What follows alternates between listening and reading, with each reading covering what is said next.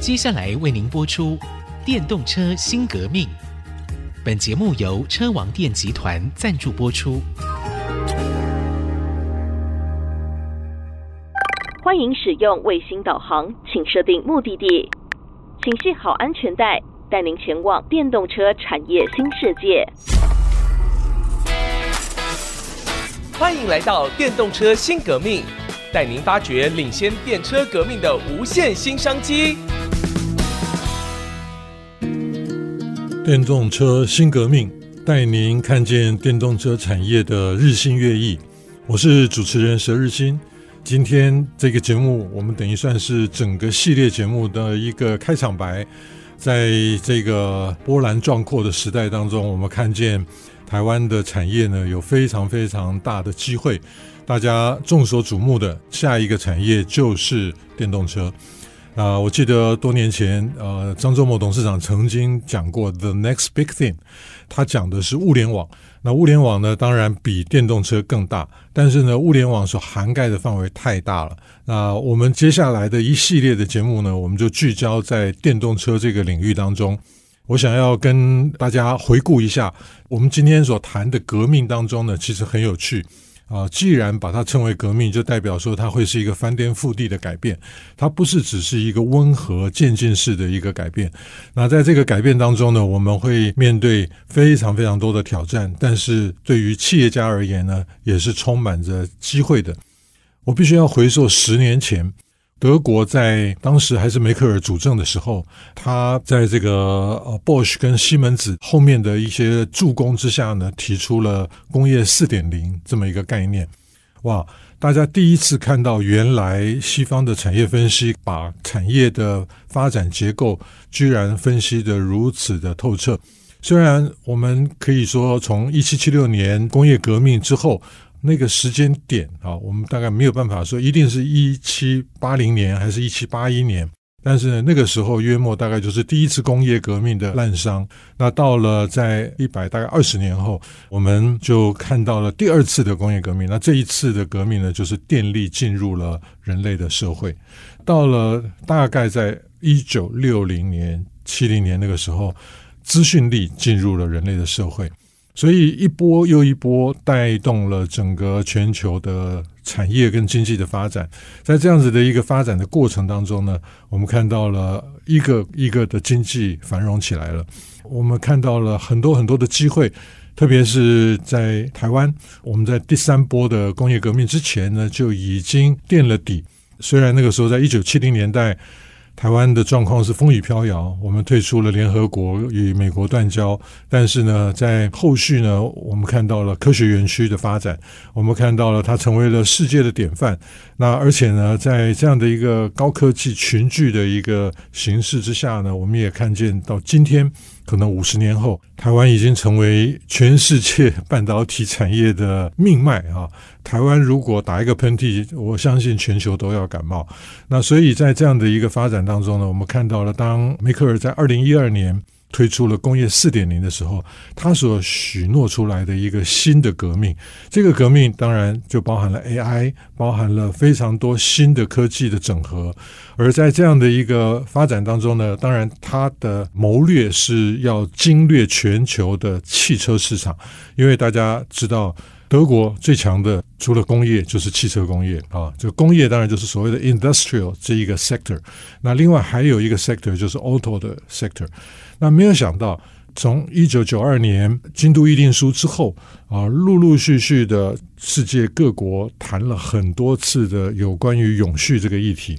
但是呢，好像都有各自的盘算，以至于进展得非常非常的缓慢。那在这样的一个发展当中呢，终于在二零二一年 Glasgow 的 COP Twenty Six，我们很快就会看到 COP Twenty Seven 的陆续报道。那在各国的这些政要在这个格拉斯哥齐聚的时候呢，看起来是历史当中最有诚意的一次。大家因为实在看见了全球啊永续的挑战。从最早的可能叫做气候变迁，到后来呢变成气候危机。那二零二零年的时候呢，Bill Gates 写了一本书，叫做《气候灾难》啊。那所以不断急剧升高的这个议题呢，当然也推升了电动车这样的一个产业。这个产业呢，如同我刚刚所分析的，在二零一二年工业四点零的这一个开始，当时大家并没有把注意力的焦点放在车子上面。不过呢，这几年呢，因为看起来除了工业生产之外，在这种智慧制造上面，大家要加把劲以外呢，还有一大块的商机。这一块的商机呢，有人预估可能比过去我们所看到的三 C 的这个产业要大四倍，甚至到十倍啊。那全球汰换电动车的力度不一啊，那所以这个就是我们接下来在这个节目当中，我们会透过各种邀约访问贵宾。我们希望透过他们在产业实践的观点，能够提供给我们第一手的资讯，让我们能够掌握电动车大未来的一个脉动，让我们看见在这里面有多少的商机。很重要的，在 COVID-19 疫情之后呢，我们看到全球的供应链的脆弱，所以大家现在不断的在谈脆弱性这个问题。那在这个脆弱的背后呢，其实还有各国在地缘政治当中的盘算。所以在这样的一个发展当中呢，我们看到错综复杂的关系呢，正是英雄崛起的机会。啊！如果是一个太平盛世，大家可能就照着过往的日子过了。但是呢，在新的时代当中，我们看到台湾的产业有太多太多的机会。除了各位耳熟能详的半导体之外，我相信在未来我们还有更多的机会，让台湾的产业升级能够一步到位。那这里面有非常精彩的内容，我们希望能够带给各种的乐听人，在多媒体的频道上面，让我们更多的掌握这些趋势。很多的资讯来自于供应链的重组，来自于地缘政治。我最近买了三本书，其实两本了哈，有一本是黄庆勇社长送我，那另外呢，一个是日本人写的，一个是韩国人写的。这三个纷纷的把台湾在全球的这一个地缘政治跟半导体的关系阐释得非常非常的详尽。但是除了半导体这一个工业之谜之外呢，到底这一颗心脏或者是这个记忆放进了大脑，放进了各种的产品之后呢，到底会发生什么事情？特别我们在这个节目当中，我们聚焦在电动车的这个行业里面。那既然电动车，那我们谈的就不会只有四轮的，我们也会谈三轮的，也会谈二轮的，因为我们不能只看这些 OECD 的国家，他们骑机车很少，但是呢，东南亚这个庞大的市场，我们所看到的电动机车的可能性，那再加上这些年来啊，因为供应链大量的外移，移出了中国，前进了东南亚，甚至到南亚。我们所看到的机会，在那个地方有太多太多重组的供应链之后所带动跟当地市场的结合。它不仅仅是把当地当作是过往的一种全球分工体系之下的一个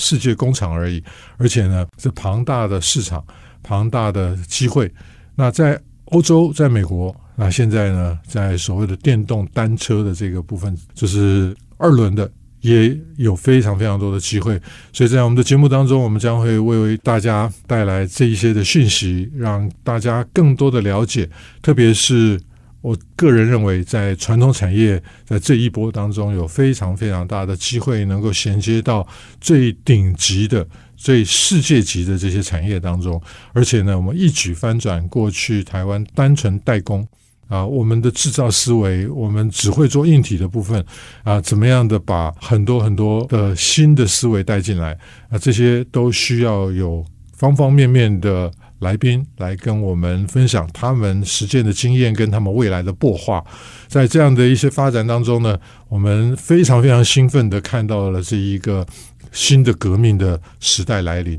它带动的不只是一个。单一的企业或者是一个群聚的一个企业而已，它是一个全球的革命，所以我们非常高兴哦，能够在这样的一个节目当中能够分享这么兴奋的讯息，而这些讯息呢，也希望大家带回去之后呢，能够展开行动，大家会看到一个截然不同于台湾经济发展过往七十年的经验，我们会迈向下一个辉煌。好，我们先休息一下，马上回来。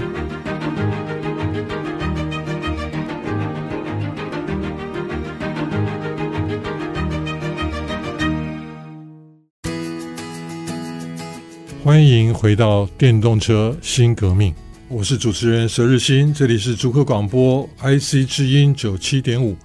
我们在这一系列的节目当中呢，要和大家分享的是电动车的一个革命。这个革命呢，我们不谈它是一个局部性的一个变动，它是一个渐进式的变动，它是一个可以说是翻天覆地的一个改变。而在这个改变当中呢，刚刚在休息之前，我曾经跟大家分析，对我们而言呢，我们可能迎来了啊、在一九八零年之后，可能四十年的时间里面最令人兴奋的台湾的机遇，而且这个机遇呢，比一九八零年那个时候，可能人类的社会在逐步要进入资讯社会的时候呢，我们那个时候拥有的是 PC，后来的 MB，到后来的手机。这些呢，可能我们所看到的资讯文明，只是这些资讯的可能性当中的一小环节而已。当我们看到了电动车的这样的一个发展的时候呢，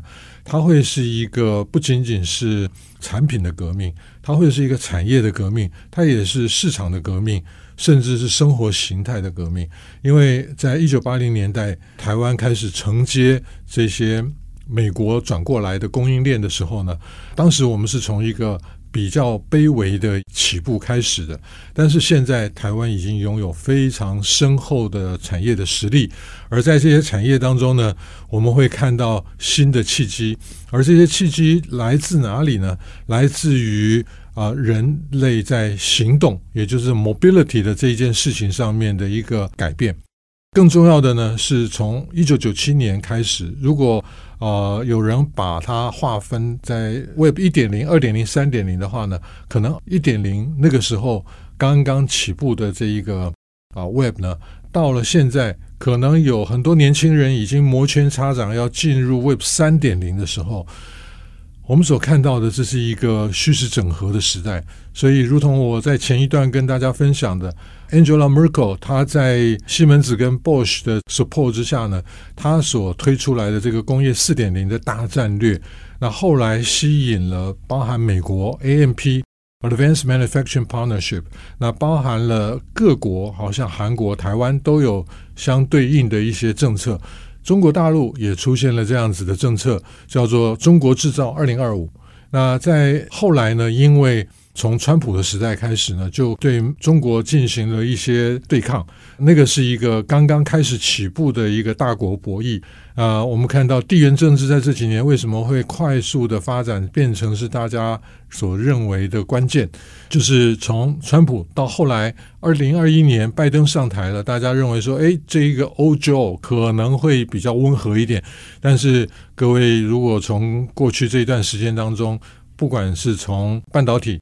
电动车供应链，还有一些资源啊，特别是一些重要的矿啊，因为大家知道，在电动车未来有非常大量的挑战来自于电池，那所以谁得矿，谁就能够得天下。那在这样子的一个大战略思维当中呢，我们看到的是台湾跟一九八零年代已经截然不同了，因为台湾已经深深的嵌入了世界的经济脉动。所有产业的发展都必须和很多很多的产业都必须要有非常非常多的关联。那在这样的一个发展趋势之下呢，我们就看到新时代所赋予台湾的机会。所以很多的人说，接下来是台湾的黄金十年。我个人也觉得这是一个令人期待的十年。在这样的一个发展当中呢，啊、呃，我想举啊、呃，研华的执行董事何春盛何董。他在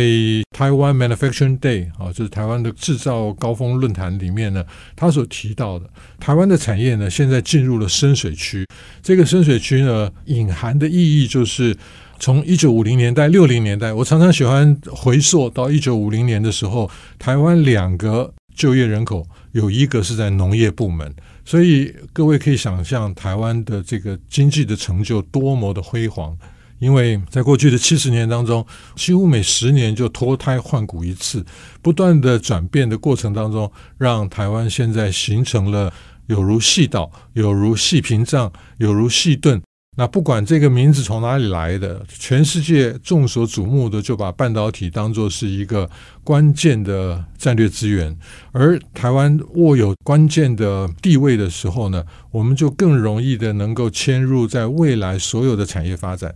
节目的上半段，我曾经和大家分享过，就是在相关的这些产业当中呢，其实我们很重要的有一个类型的产业被。曾经德国的这个教授叫 Herbert Simon 提出来叫隐形冠军。台湾有一个政策叫做中间企业，也就是这些企业呢，对于消费者来讲是陌生的，但是呢，对于在这个行业里面的人来讲呢，都是耳熟能详的。因为如果他们没有出关键的零组件，那产品就做不出来。如果没有像富士康、红海这样子的集成商做系统整合的业者。那同样的，全世界的 iPhone 的消费者也不可能拥有这么好的产品可以用，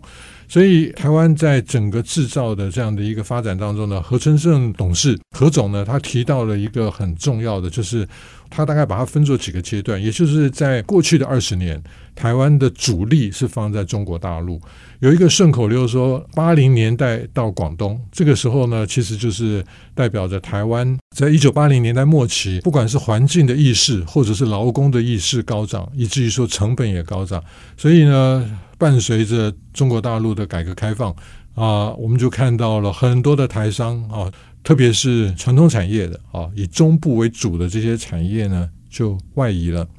九零年代到浦东，所以何春盛何总所讲的这一个二十年呢，大概是从这个浦东的经验来看的。因为延华呢，在工业电脑里面啊，大家耳熟能详，所以呢，他们在昆山落脚。我记得两千年的时候，我跟陈天之教授还有几位研究人员到，不管是浦东也好，或者昆山也好，事实上呢，那个地方还是非常落寞的啊，没有像现在这么的啊蓬勃。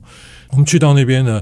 各位可能听过，就是昆山的书记，如果你要来投资，他可能半夜帮你送洗脚水，这个话绝对不夸张啊！当时呢，那种招商引资的力度，就吸引了台湾的电子业，广达在一九九零年代末期结束了台湾最后的一条 NB 的生产线，那就正式的看到中国成为全世界这些资讯产品的主要供应国，但是呢。当川普开始打中国的时候呢，中国也很冤枉，因为这很多的出口里面的比重呢是来自于台商的贡献。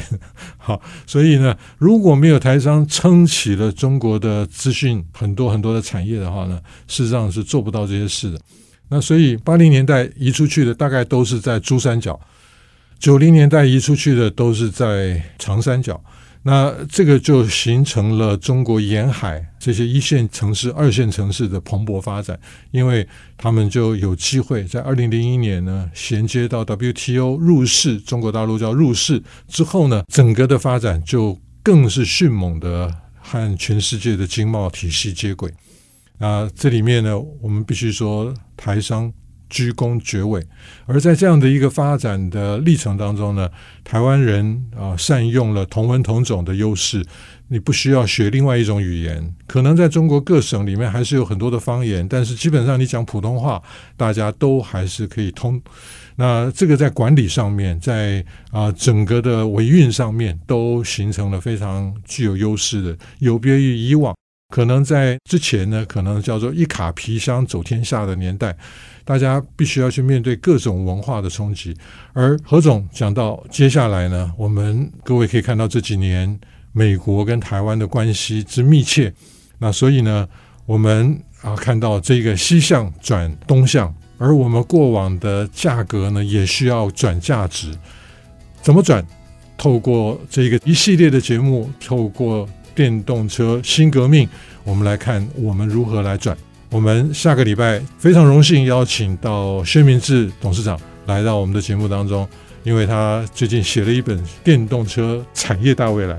啊，那他来跟我们分享啊。我们希望从这样的一个非常完整的一个记录也好，或者是一个产业的整理也好，我们能够抽丝剥茧，一步一步的带着大家继续往下。本节目由车王电集团赞助播出。致力于提高能源的转换效率。车王电集团邀您一起迈向低碳生活，促进幸福人生。